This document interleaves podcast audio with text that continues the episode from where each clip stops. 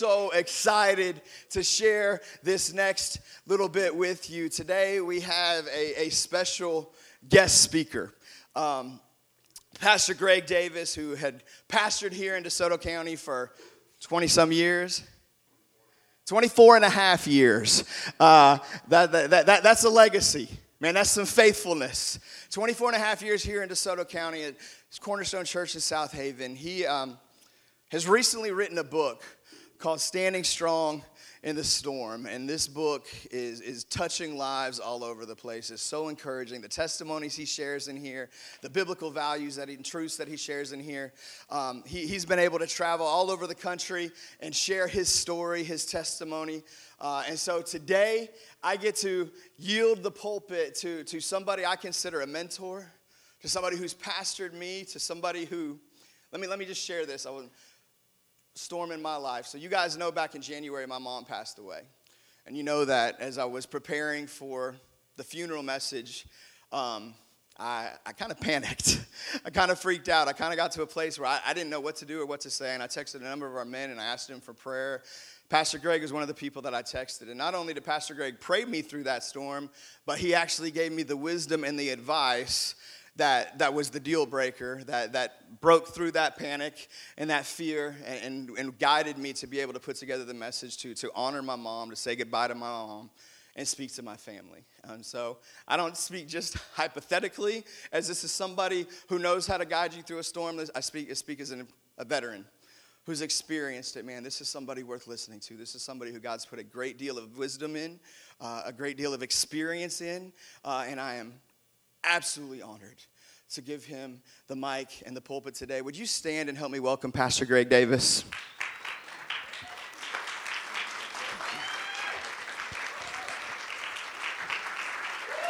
Good morning, City Church, Olive Branch. Hallelujah. You guys can be seated today and uh, we're very excited to be here. I'm actually there's there is one thing that I'm sorry about this morning, and that is the fact that my wife Nancy could not be with me today. She's had a she's had a cold this week, and but was feeling fine last couple of days. But she got up this morning again with uh, with a lot of coughing and a lot of sneezing and sore throat and stuff, and so she's like, I don't think I need to go, and so it's. Uh, you know, I, I, always love having her with me, uh, but uh, anyhow, I tell you what, you know, one of the things we always need to do as followers of Christ is celebrate the good gifts that God has placed in our lives. And so I want to encourage you. I'm going to share a little bit uh, of our testimony here in a moment, but I want to encourage you to celebrate a wonderful gift that God has placed in your life. How many of you know you have a wonderful pastor? Come on. Come on. You you know what? I've been in a many, many, many places throughout the, the years and, and preached in a lot of places, but uh, there's sometimes when you think, okay, the pastor's a good guy, but I don't know if it, you know, but there's some places where you go, wow, he is so genuine. So genuine, so genuine. And so you're very, very blessed to have him as your pastor. And so we're very excited about the things that the Lord is doing here in your church. And so we're, we're excited about that today. So I want to, uh, to speak to you today about uh, the, the title of the message is uh, Standing Strong in the Storm. And that's uh, the title of the book. We'll talk about that in a little bit. I'm not here just to sell books, I'm here to share a very, very needed message in the generation that we all are living in right now. And so, anyway, I want to give you a little bit of a, a little bit of a, a, very short version of our testimony because it would take a long time to, to, to go through 30 year, uh, to, to, to, take you through a 30 year season of storms, which is what we've lived through. Uh, that would take a minute, but I want to give you the very, very, very, uh, you know, short version of that, and just let you know some things that uh, that God has brought us through. Um, Nancy and I, by the way, I will just let you know this real quick. This is this is kind of a cool part of our story. Uh, in in next month, Nancy and I will be celebrating our 42nd wedding anniversary. But the uh, but a really cool part of that is is that last February on Valentine's Day, that was the 52nd anniversary of the first Valentine's card that I gave her because we have been sweethearts since the second grade, and so uh, anyway. And uh, and so uh, anyhow, so it's been interesting. We were sweethearts on and off all the way through elementary school, junior high, mostly on, but sometimes off. But once we got to high school, we never dated anybody else. Got married six weeks after we graduated from high school, and then moved to Springfield, Missouri, to go to Central Bible College. And so, anyhow, uh, we've uh, we've uh, I can't remember a whole lot of my life that Nancy wasn't there. And uh, there's so much I could tell you as different other things that just the Lord, just uh, funny stories. But uh, anyhow, we did we did go through a lot of things. After eight years of trying to have children, uh, eight years of infertility, we finally won the battle against infertility when our son Colton was born. And so we're so excited. And when that happened, we were youth pastors at Germantown Assembly of God up in Germantown. And uh, so when he was born, it was like, oh man, this is awesome. Now life is absolutely perfect. But that perfection only lasted about two hours. Because two hours later, when I went to the nursery to get him to bring him to the room, he was not there. And basically, they had to rush him to intensive care because Colton was born with five heart defects. And the first nurse that I spoke to in, uh, in, in, intensive care, neonatal intensive care, said, she was trying to encourage me, but it wasn't encouraging. She said, We think that he is going to survive in the ambulance to get to Bonheur. That's how, that's how precarious it was that he was even going to. He had his first heart surgery when he was seven days old. Second, major, complicated, complex open heart correction, trying to correct as many of the issues as they could when he was 17 months old. And then, about a year, less than a year after that, when he was only two years old, Nancy almost died from an autoimmune disease that just came from nowhere. And uh, her, her immune system began to attack her blood platelets as if they were some sort of a virus, and she was literally bleeding to death internally, and we did not know it. And so, anyway, she, she was basically 20 minutes from death when we got her to the hospital. And uh, it took years for her to get back to a real normal life. She was bedridden on and off for about six months. So there was part of that time she couldn't even feed herself. And so she was extremely sick. The odds were against Colton uh, being able to survive or even live a normal life. The odds were very much against Nancy. It was six months before her doctor would tell her that, that she, he, they thought she might survive. But they said, if you do survive, you're going to be taking all these kind of medicines, this and this and this and this and this, just to kind of stay alive, and you probably won't be in very good health. And then uh, we decided we wanted to expand our family, and so we prayed, and the Lord led us to adopt a baby girl from China. And so we went to China and uh, adopted an orphan uh, out of an orphanage who had just turned one year old. And so there's a whole lot of details to this that are amazing that would show you that God directed us to this specific child. And so they placed little Anna Grace in our arms, and immediately I bonded with her. I knew immediately I would take a bullet for this baby. And I knew that she was, she was from, from, from the creation of the universe, she was designed to be my daughter.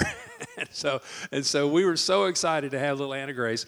And, uh, and then so we were there in, in China for a couple of weeks. Well, when we got back to the United States, within 30 days, Anna Grace was diagnosed with brain cancer. She had a 12 hour emergency brain. They cleared the schedule of surgery for the next day and got everybody else off of it to put her on because she was on death watch that night. And she had no symptoms at all when we adopted her. And so it was a, it was a very quick thing.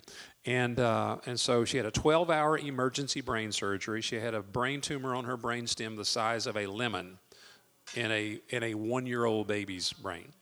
And, uh, and so she had very, she, then she went through a, over a year of chemo and radiation at St. Jude and several years of, of therapies to try to teach her how to walk and to just do stuff and things like that. And so the odds were radically against Anna Grace, too. She had less than a 15% chance of survival and virtually no chance of living a normal life if she did survive. They told us she would probably never learn how to walk probably never learned how to talk. Those kind of things. And then we had a couple of other major heart scares with Colton where he was rushed to the hospital uh, in an ambulance with his heart rate going over 245 beats a minute. Uh, and then in November of 2021, I almost died of a massive heart attack. Almost died twice that night. And I was leave- when I had the heart attack, I was walking out of the gym from lifting weights. So I was extremely fit. And, uh, and then uh, I got five cardiac stents, but didn't have to have a heart surgery. And, uh, and then three months later, I was diagnosed with two brain aneurysms. Now that's all the that's most of the storms. But now let me give you the let me give you the the good news. The odds were against every single one of us surviving and not to, ever being able to thrive. But let me tell you something about odds.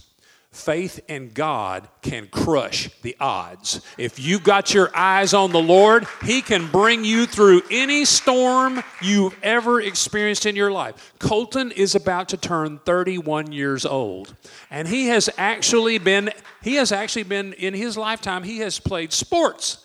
He has been athletic. He has done uh, amazing things that they said he would never be able to do. Nancy is in amazing health. She's not taking any medicine they said she would have to take to stay alive. And she is in better health today in most ways, in most facets of her life. She's in better health today than she was before she even got sick back in 1994. That is miraculous. And uh, Anna Grace is 23 years old. She's finished three years of college. She is an amazingly talented young woman. You would never look at her and think she'd been sick a day in her life. And they said she might never learn how to talk. But the entire time she was in school, through elementary, junior high, and high school, her vocabulary and linguistics were two years ahead of the grade level that she was in.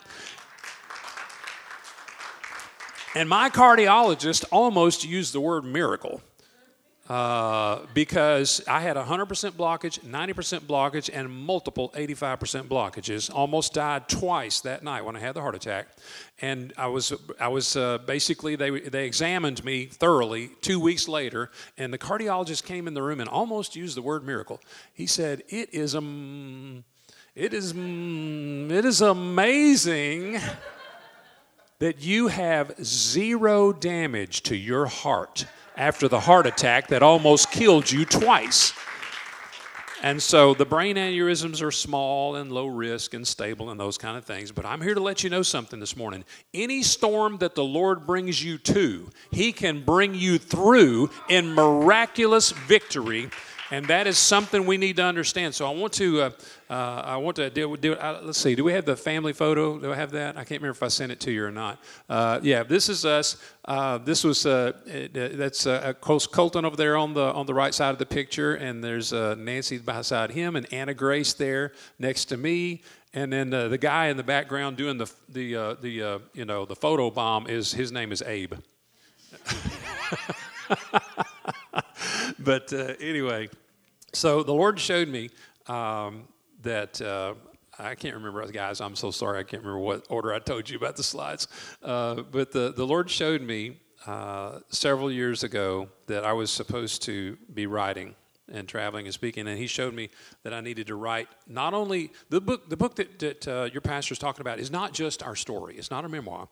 Our story is woven in as illustrations, but what the thing is, is that God showed me the reason He allowed all of this to happen in our family while we were pastoring, while we were fulfilling the call of God. One of the biggest miracles is that Cornerstone Church grew. I was so distracted the whole time. It's amazing that we grew to actually to multi-site. We planted a campus in Tupelo in, in 2015, and that thing has exploded uh, with growth. And they've had well over a thousand people accept Christ uh, there since we planted that campus. We took over a church of 11 people that was about to be shut down. And so, what I'm letting you know is that God can crush the odds. So, if someone's telling you you're not going to make it, if somebody's telling you all these negative things, don't listen to that. Keep your eyes on the Lord because He can crush the odds that might be against you. And so, anyway, um, the the story that basically the book is about is all the lessons that God taught us. He showed me the reason I allowed all these things was to train you to go through adversity, and then I'm going to use you to help other people all over the world to go through the adversity that they're going through by sharing the lessons that I taught you. That's what this book is. And so, anyway, um, if you want to, if you're interested in in, uh, in connecting, uh, I don't know if I've got the connection glide. If, I, if it's not the next one, I'm sorry. Uh, but uh, my, my website is gregdavisonline.com, and there's some other devotional guides, uh, blogs, and things on there. There's an email on that website you can email me from. There's Facebook there, Greg Davis Author, and then just regular Greg Davis, and then Instagram is, is on there. Those kind of things. If you want to connect, that's fine. Now, I want you to take your Bible and turn to Matthew chapter 14 because there is an amazing story about a storm in the scripture that the Lord has used for decades to be an encouragement to me. And, and basically, the, the book is a very deep de- drill down into the text that we're going to read today. And so it's Matthew chapter 14, and if you're ready to read, say, Let's go. Immediately, verse 22, immediately Jesus made the disciples get into the boat and go on ahead of him to the other side while he dismissed the crowd. After he dismissed them, he went up on a mountainside by himself to pray. And when evening came, he was there alone. But the boat was already a considerable distance from land, buffeted by the waves, because the wind was against it. During the fourth watch of the night, Jesus went out to them walking on the lake. And when the disciples saw him walking on the lake, they were terrified. It's a ghost, they said, and they cried out in fear. But Jesus immediately said to them, Take courage, it is I, don't be afraid. Lord, if it's you, Peter replied, tell me to come to you on the water. Come, he said. Then Peter got down out of the boat, walked on the water, and came toward Jesus. But when he saw the wind, he was afraid. And beginning to sink, he cried out, Lord, save me! And immediately Jesus reached out his hand and caught him. You of little faith, he said, why did you doubt? And when they climbed back into the boat, the wind died down. Then those who were in the boat worshiped him, saying, Truly, you are the Son of God. Father, in the name of Jesus, I thank you for your word. I thank you for the power of your word. Lord, you told us in your word that heaven and earth will pass away, but your words will never pass away. So, Lord, the words that we have just read will, will be existing far longer than the concrete that this church is built on. And so, Lord, I thank you and I praise you for helping us today to open our hearts, to keep our hearts open as we did in worship. The same Holy Spirit that inspired us and helped us worship in spirit and in truth is the one that inspired these words. So, Lord, I pray in the name of Jesus that we will all have our hearts open and our minds focused, and that you will plant the seeds of eternal truth in our lives that we desperately need to navigate adversity. And God, I thank you and I praise you for all these things in Jesus' name. And everybody said, All right.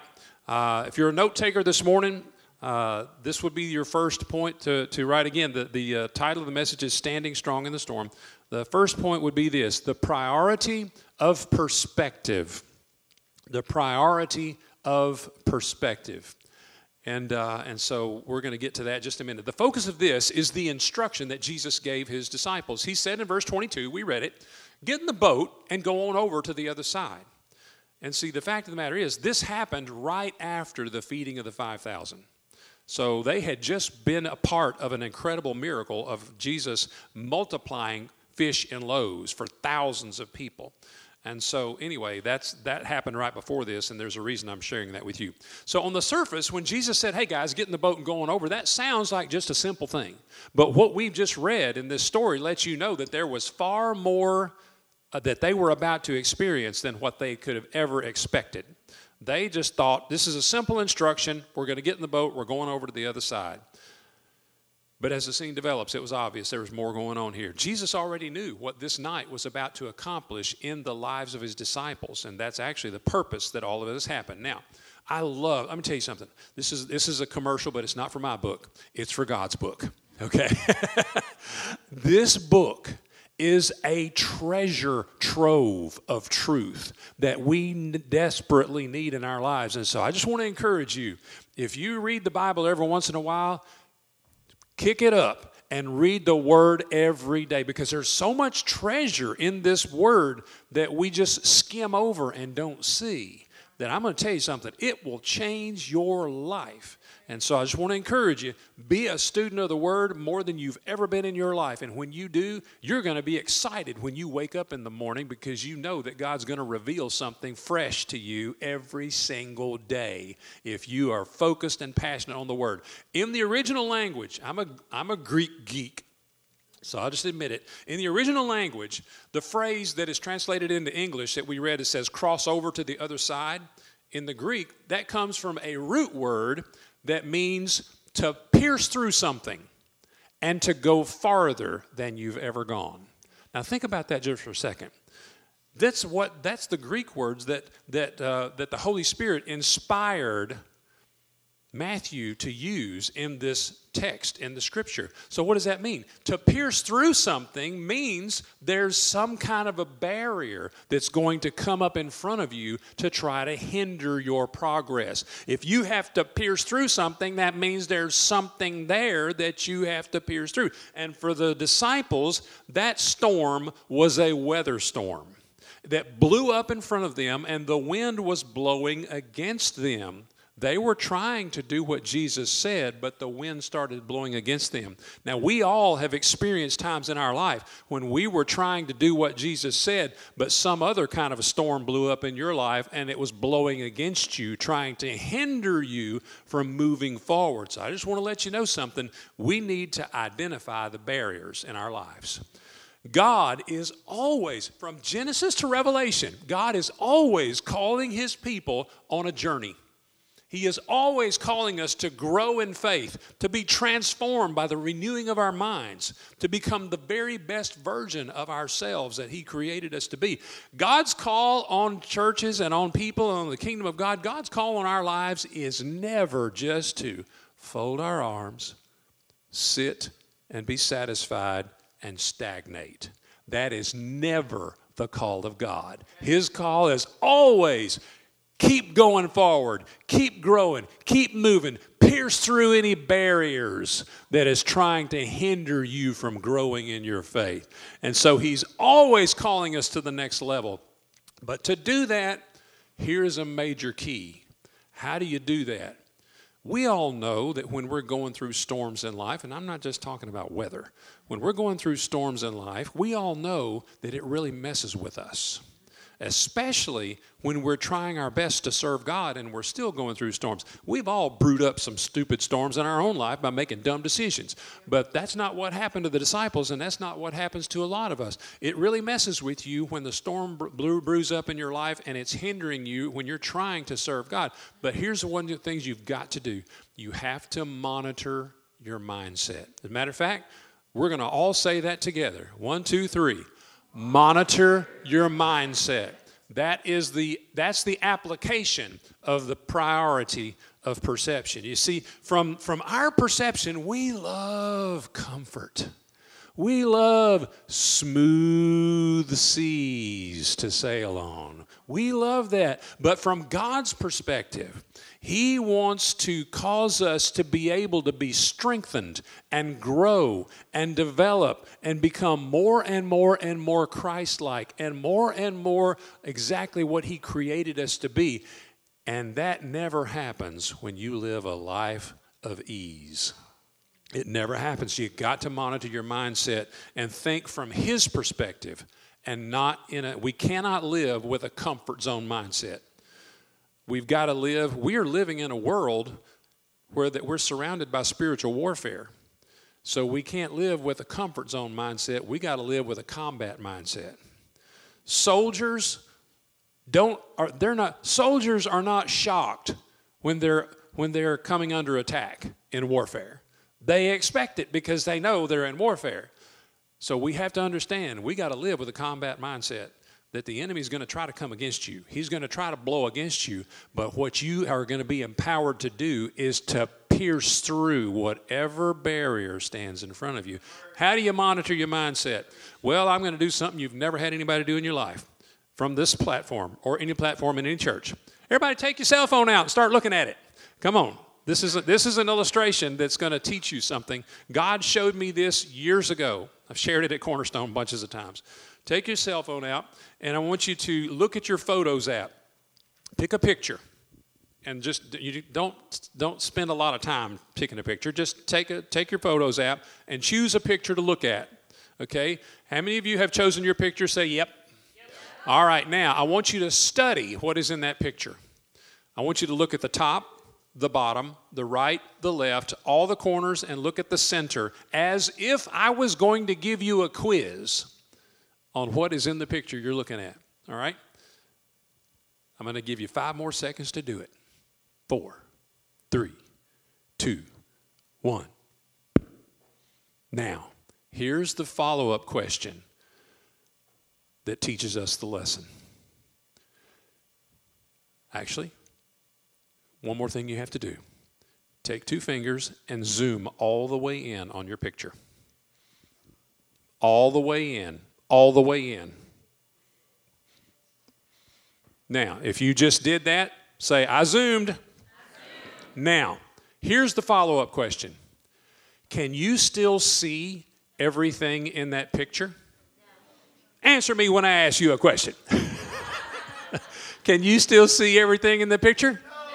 Why not? Because you have zoomed past the majority of it to focus on one small fraction. And that's exactly what our human nature tries to get us to do when a storm blows up in our life. The Lord showed us years and years ago in the very first storm that we could not just focus on our unanswered questions about why, after eight years of infertility, God allowed our son to be born with five heart defects. Uh, we, could, we couldn't just focus on that. We had to focus on everything else. And so here's the lesson the Lord taught us that I want to share with you. If you're going to navigate adversity God's way, and, and come out stronger on the other side instead of weaker and come out better on the other side instead of bitter. If you're going to if you're going to navigate adversity god's way and grow through your storm instead of just going through your storm you're going to have to monitor your mindset and you're going to have to zoom back out and look at the big picture don't just look at the crisis of the moment and so this really is a, great example of this, which has happened more than once. But when Anna Grace was diagnosed with brain cancer, after I had almost lost Colton and, and Nancy, I could not believe it. I was like, what in the world? Why are you allowing this to happen? And, and I've gone through a lot of unanswered questions. But the Lord showed me in that time, that's when this revelation came, I believe. The Lord showed me look at the big picture. Zoom back out. Don't just focus on the crisis of the moment.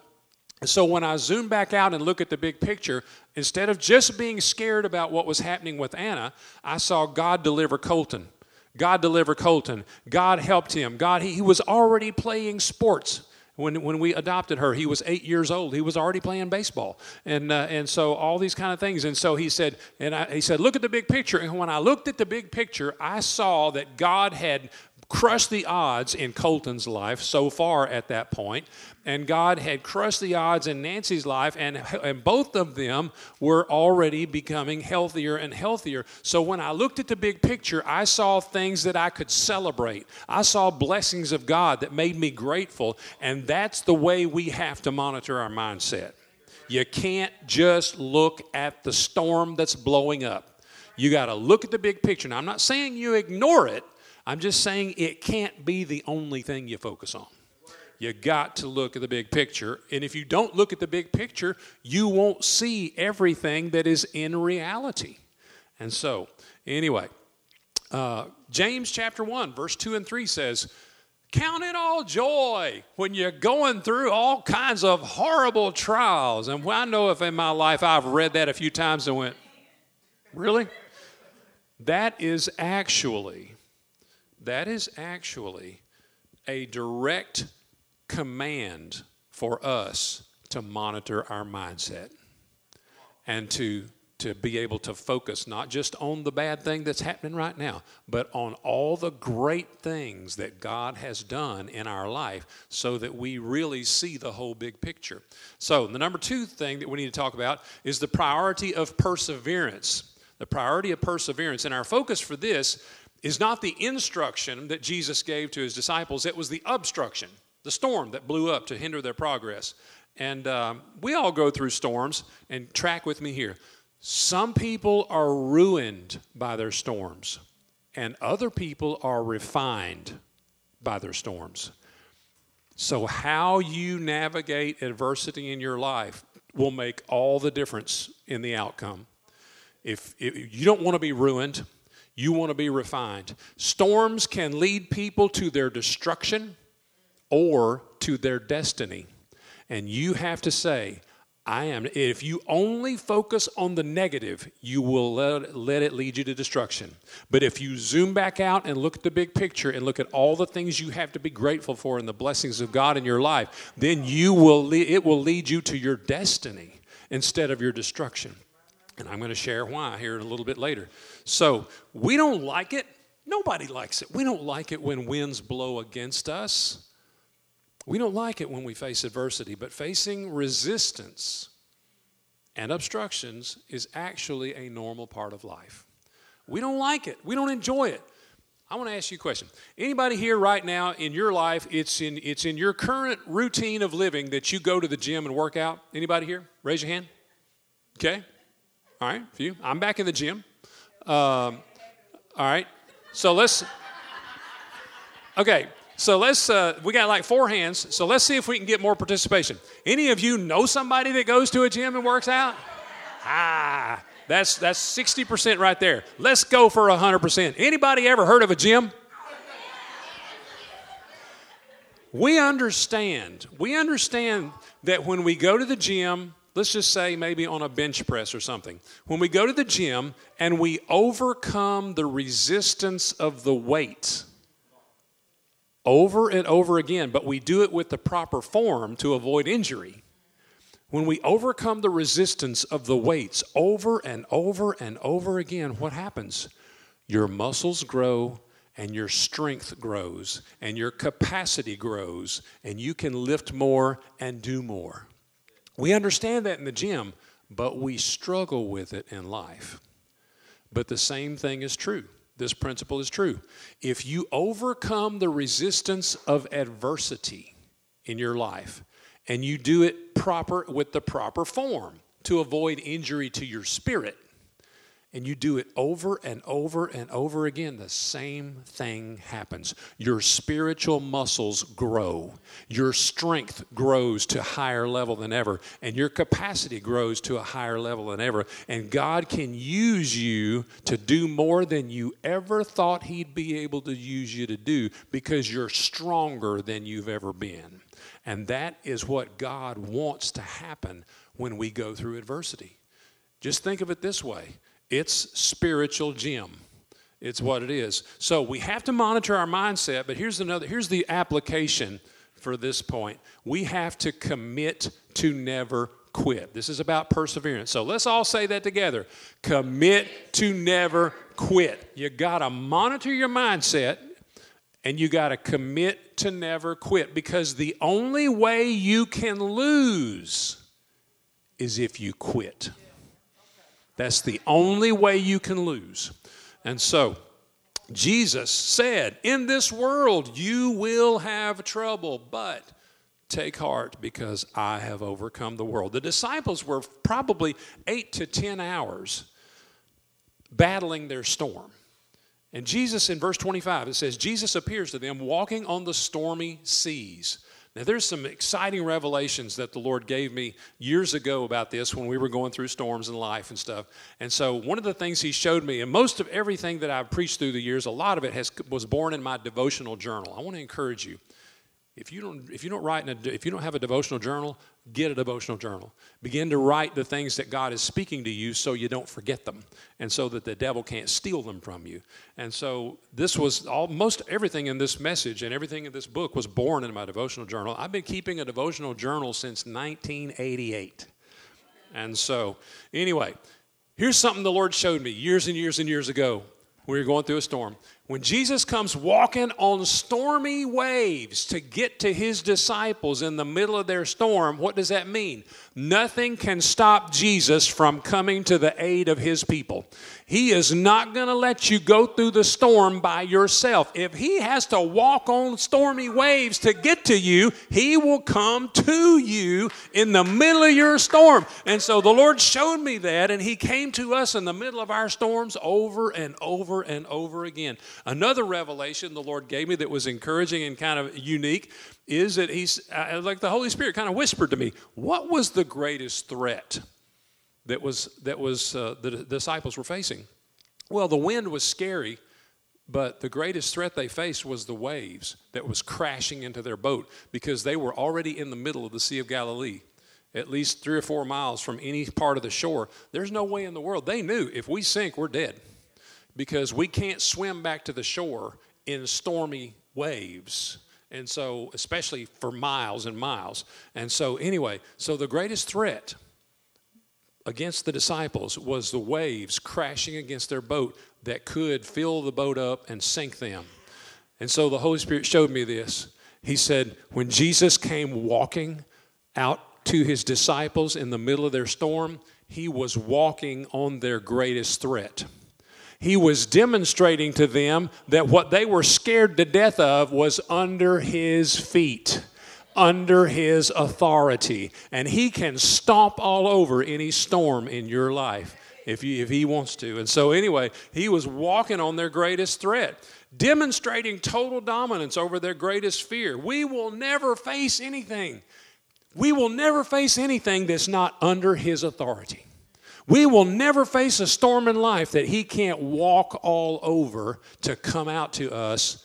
And there's all there's more exciting things too. So but here's one thing, real quick. Again, mon- this goes kind of back to monitoring your mindset. Boats don't sink unless too much water gets inside them. And neither do we.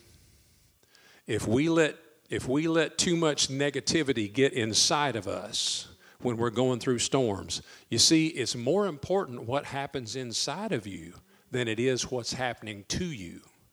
And so, if we let too much negativity, too much anger, too many unanswered questions, if we get let too much of that stuff get inside of us, then the enemy can use that to sink us in our faith.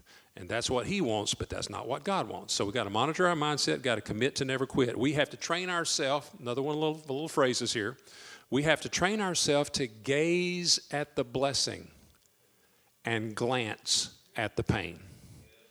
That's what the Lord showed us years ago. We got to gla- gaze, stare, gaze at the blessing of God, and just glance at the pain. And so Jesus said, now this, this comes to this is, uh, point number three is the priority of purpose. There was a purpose that God allowed all of this to happen. And so now we're going to wrap it up. The priority of purpose. The focus of this is not the instruction or the obstruction. The focus of this is the construction because that's exactly what happened to the faith of the disciples. Jesus walked out to them on the waves, and as he was walking on the waves, demonstrating the fact that he was the Son of God, demonstrating the fact that he could totally he could he didn't ha- he was not subject to all the laws of nature he could walk on stormy waves if he wanted to. And so he was not only saying he was not only saying it out of his mouth, he was demonstrating it by, by doing it, but he actually did say something too. He said, Take courage, it is I. Now, those of us who love English in, in school and wrote a lot of stuff in school, we go, wait a minute, it is I. That's not correct. We should have said, it is me. Uh, but here's an interesting thing about that phrase another geek Greek thing. The, the Greek phrase here is ego eimi. And here's a really cool revelation, too. Most other places in the New Testament, that Greek phrase is not translated as it is I. It's translated in more places as I am. So think about it just a second. What do you think those Jewish boys in that boat thought when Jesus came walking on water to them in the middle of their storm and said, The I am is here? What do you think they thought of? Immediately their minds went back to Moses and the burning bush when God spoke to him out of that bush and said, You tell Pharaoh that the I am is sending you because I am who I am. And Jesus was not only declaring it, he was demonstrating it that he was the Son of God, the I am, and he's coming to you in the middle of your storm. And then Peter said, Lord, if it's you, you know, Peter's always the first one to speak up. How many of you have that gift? first one to speak up. So Peter's always the first one to speak up. And he said, uh, Lord, if it's you, tell me to come to you on the water. This is why is this important? This is important because this is another lesson that the Lord taught us years and years ago. Jesus said, Come. And as we read the scripture, remember the three phases? The Bible says in the verse that we read that Jesus got down out of, I mean, Jesus, not, not Jesus, but Peter, got down out of the boat, first phase, walked on the water, second phase, and came towards Jesus. That's the third phase. That does not describe one step. Some people think Peter just stepped out and took one step and then started to sink. No, no, no, no. He was walking on the water to Jesus, but he wasn't just walking on water. I believe the Lord showed me this. He was walking on the Word. Jesus told him, Come. And so he was walking in obedience to Christ and when he stepped out of that boat, it wasn't just the water that was keeping him up, it was the word that Jesus spoke to him that was powerful enough. That one word was powerful enough to buoy him up above the waves. And so here's the thing every time we went through a storm, we would, we would literally take a lot of time and say, Lord, we pray, give us a word to walk on. What is the word that we need to walk on in the middle of this storm? And this was, many of these were back before iPads or smartphones. And so we would get a word from God and we would write it down on a sticky notes and put it on the mirror in the bathroom. We would put it on the refrigerator. We would put it on the dash of the car because no car had a screen at that time. And we would always make sure that we were keeping our eyes on the word that God gave us to walk on in the middle of that storm. And He helped us to walk through all of those things because we had a word. But here's another cool part obedience to the word of Christ put the storm under Peter's feet not just under Jesus' feet. Think about it just for a second. Now, if Jesus had told Peter to, nope, nope, nope, stay in the boat, then Peter would have fulfilled the meaning of his nickname and sank like a rock. but he was, but he literally, Jesus gave him the, the authority to do that. Obedience to the word of the Lord put the stormy seas under Peter's feet and obedience to the word that God gave us time and time and time again put the storms under our feet and under his feet and it will put the storms under your feet if you get a word from the Lord and you walk in obedience to that word. And so Peter walked on the on the word. He was walking on the water. And when he was walking in obedience to the word, Jesus gave him supernatural traction to be able to walk and do the impossible. But because he was a human being, when he fell to distraction, he lost his traction. And that's exactly the strategy that the enemy has for all of us. Many, many times when you feel like your storm is intensifying, it may very well be the enemy is trying to distract you to get you to lose traction. But there's another reason why it intensifies. Peter said, Lord, save me. And here's another. You know what? This is a really an interesting Bible study in this in this text of Scripture. If you just study the words immediately, how many times the word immediately happens? Watch this. The Bible says in verse 31, after Peter said, Lord, save me, because he took his eyes off of Jesus and took put his eyes back on the storm, he got scared and started to sink. Bible says, verse 31, immediately Jesus reached out his hand and caught him. How did that happen? How did it happen? How could Jesus immediately reach out his hand and catch Peter's hand and pull him back up?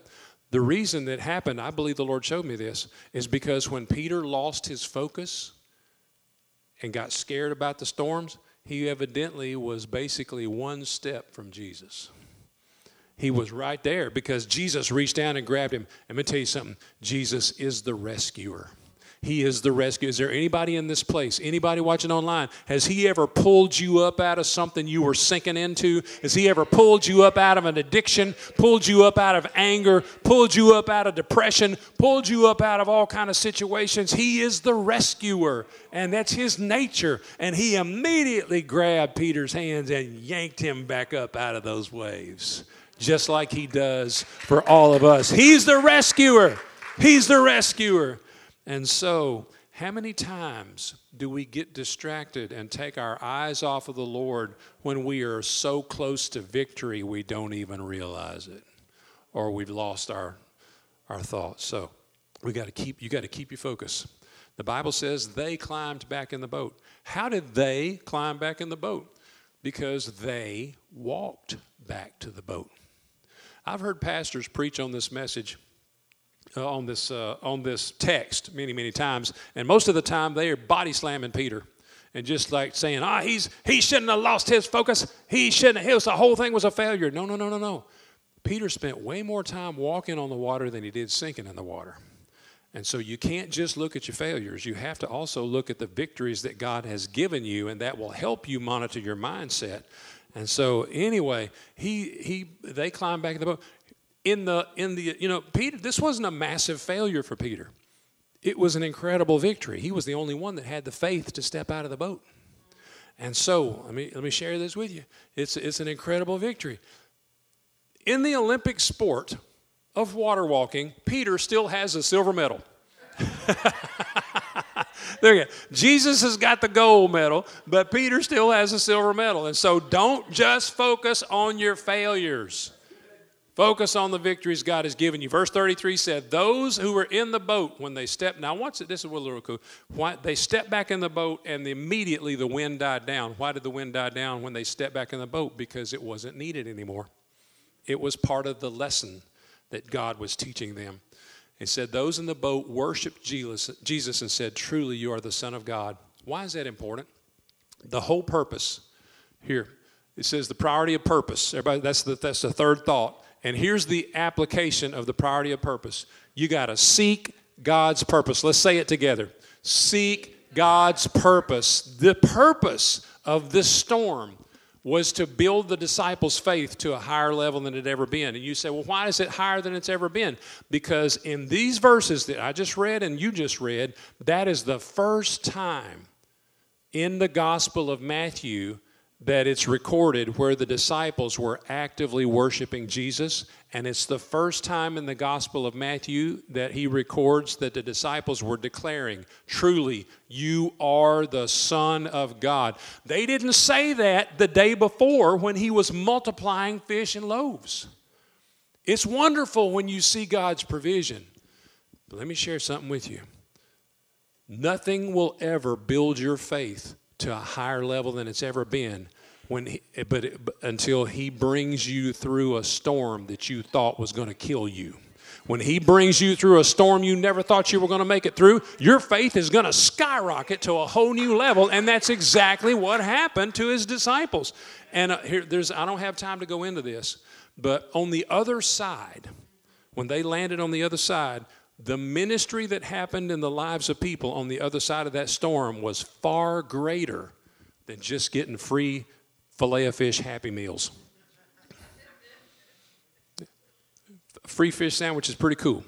But on the other side, the Bible describes, especially in the Greek language again, the Bible describes that it wasn't just healings that they had in their bodies, which is a wonderful thing, and that's even better than getting a free fish sandwich. But uh, on the other side, the Bible says there was physical healings, but the Greek word used in those texts on the other side is not just physical healing. It literally means it's the root word of what the New Testament uses in, in, the, in all the places to talk about salvation. And so, people on the other side of that storm, he, God used his, the disciples on the other side of that storm in a greater way than had ever been used before, and they saw more impact on people's lives. Why is that important? Because on the other side of your storm, God can use you in a greater way than you ever thought possible. 2 Corinthians chapter 1 verse 3 and 4 says this. It says, "We give thanks to the God of all comfort who comforts us in all of our troubles so that we can comfort other people with the same comfort that God gave us. What does that mean? God wants to use you in a greater way on the other side of your storm because you can minister to people that were going through similar things than what you've been through, and you can train them and help them to come through it and become stronger in their faith instead of becoming spiritually destroyed. That's the purpose for all of these things.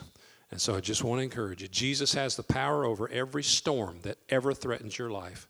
and you need to trust and obey Him, especially when you don't understand the cir- circumstances. And in this world right now that we're going through, there's never been a higher percentage of people in this country that are struggling with depression.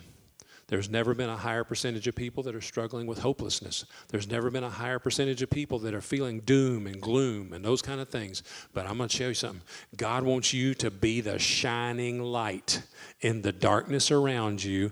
And when you allow, when people come and they see you going through storms and they see you going through things and getting stronger in your faith, they're going to be drawn to you. You're going to be used in a greater way than ever. And this world needs the light and Jesus said that we are called to be that light. And so, right now, I want you to bow your heads.